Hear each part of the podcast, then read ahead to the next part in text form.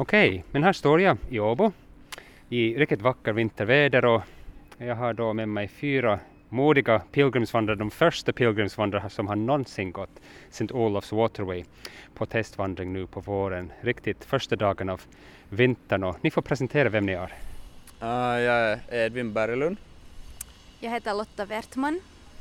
Jag heter Vincent Nyström. Marcus Backman. Och um, jag tänk, hur upplevde ni, ni vandrade i två grupper, en som vandrade då från Par, äh, Åbo till eh, äh, Nagufärjan och den andra gruppen vandrade hela vägen på, på Åboland. Vad tycker ni? Vad var det för en upplevelse som ni, ni fick?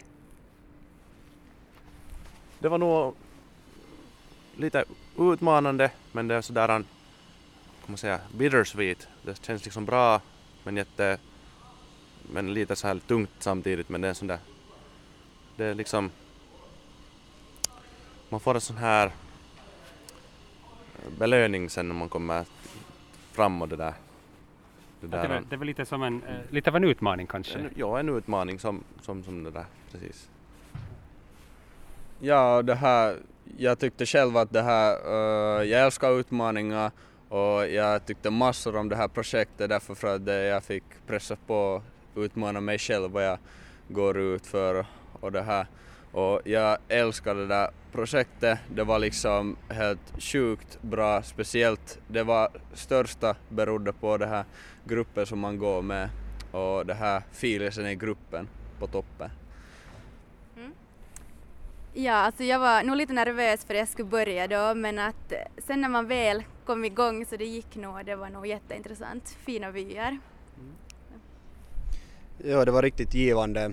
Det påminde mig lite om militären när man gick barettmarschen, att det här man visste att i slutet väntar, väntar en belöning så det var som en liksom motiverande faktor att det här det var utmanande, det var någonting jag aldrig gjort förut. Det var liksom en unik upplevelse. Jag skulle nog kunna tänka mig att göra det på nytt. Ja, men bra. Och vad skulle ni säga, vad skulle vara den, den bästa upplevelse som ni hade på de här två eller tre dagar? Om ni kunde välja några få upplevelser.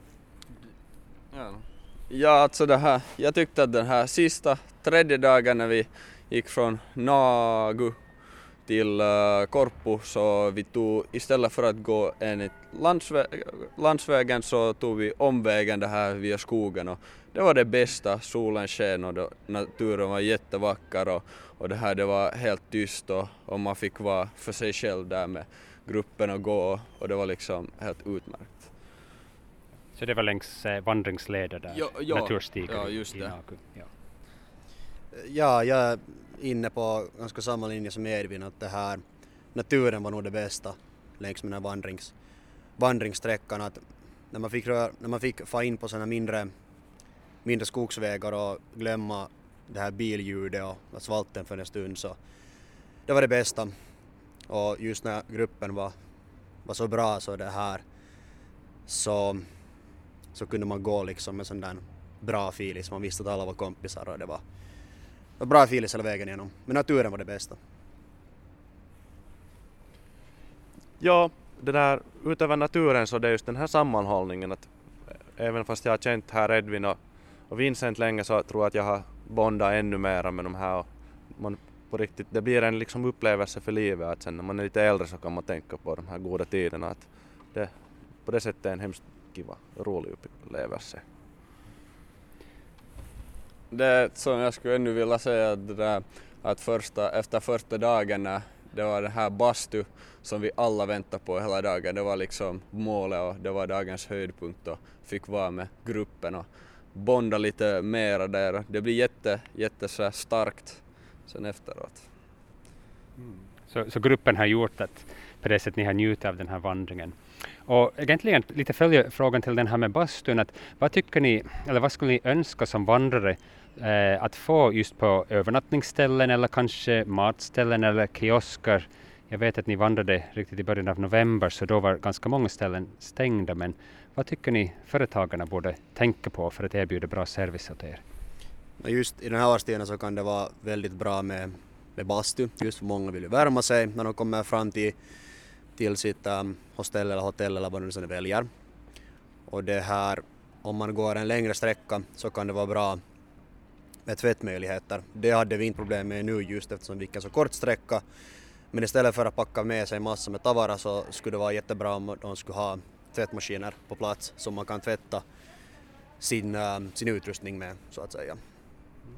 Jo, alltså jag tycker också att torkrum skulle kunna vara helt, helt bra liksom ifall man har gått längre och det har regnat eller någonting och kläderna är våta så det är nog helt jättenyttigt att det skulle finnas något sånt då. Ja. Nå, någonting annat som kunde vara bra att ha? En skön säng ska det finnas.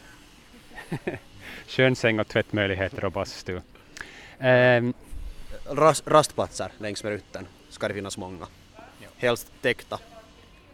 Och vad tänker du på, på rast? Är det just som typ eh, en lavvo, vindskydd, den typs möjlighet? Eller? Just något sånt ja, vindskydd, sån här lavvo som man kan liksom sitta i som är skyddad mot vinden som kanske har en bra som man kan tända eld i och så vidare. Mm.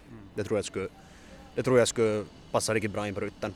Eventuellt också, eventuellt såna här gratis sån här tältområden eller no, något sånt här kanske att man att de kan rekommendera var man kan tälta eller så här om ifall man vill ta ett eget tält med.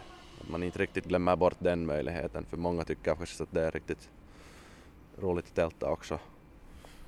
Ja, så olika möjligheter och, och, kanske det också att man har möjlighet till varm mat under vandringen på dagen. Att man behöver inte konka, konka det hela vägen. Eh, vem tror ni den här skulle passa åt? Va, vad slags grupper eller? No, det passar, eh, tycker jag, utmärkt för vår det här, uh, målgrupp men också för äldre liksom, människor. Liksom, tre, eh, uh, 30 till liksom 45-åringar passar det helt bra liksom. Bara man liksom förbereder några månader före det här och går långa promenader, långa sträckor så här förbereder för det är det enda liksom. Annars så är det nog för många. Bara du kan också läsa en karta förstås. Ja, alltså höjdskillnaden var ju inte liksom så pass varierande så att jag tycker nog att det passar både gammal som ung att det är nog en riktigt kiva rutt att gå. Mm.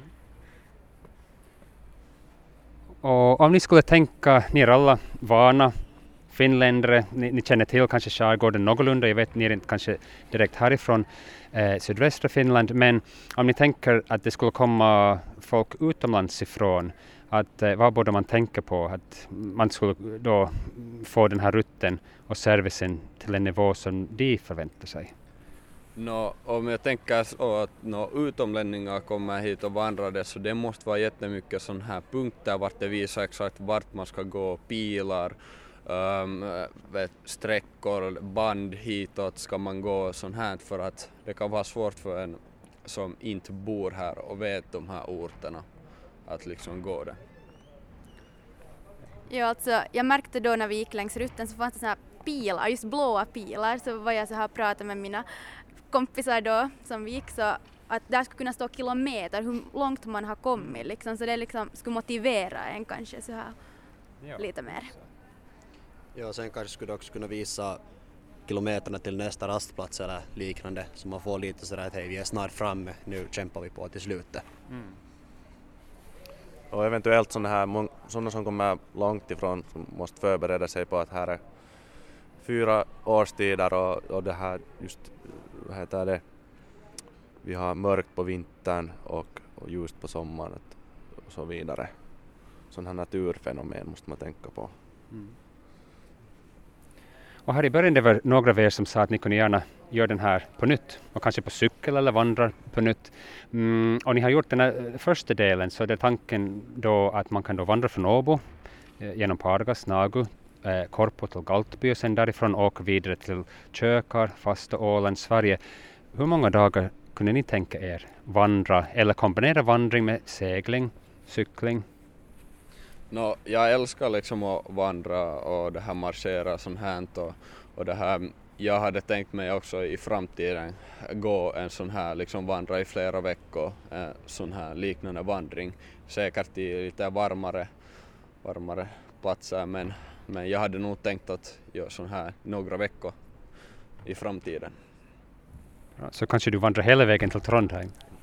Ja, det kan hända. Det, man, man vet aldrig vad som händer.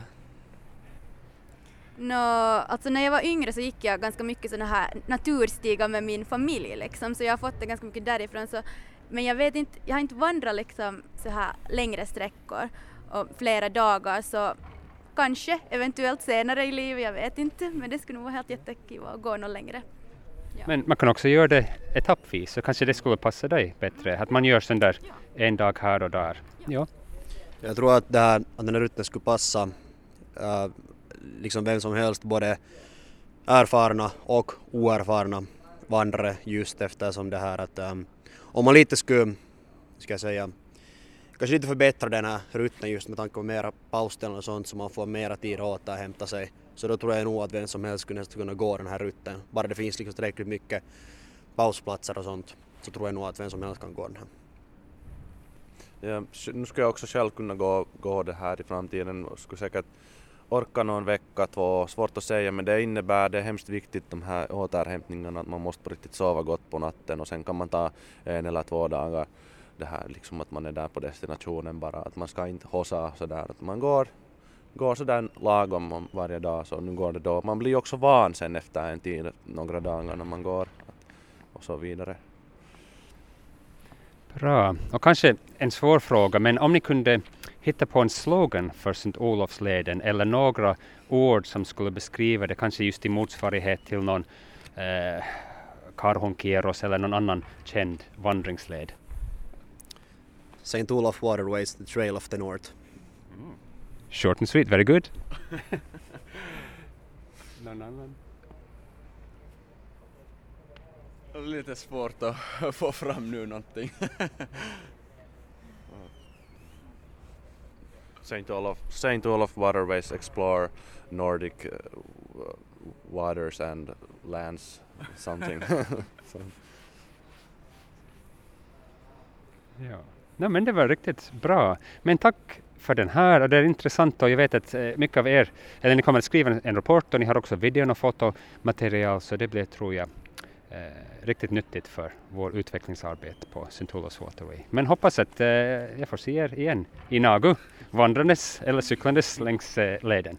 Tack ska ni ha. tack. tack. tack.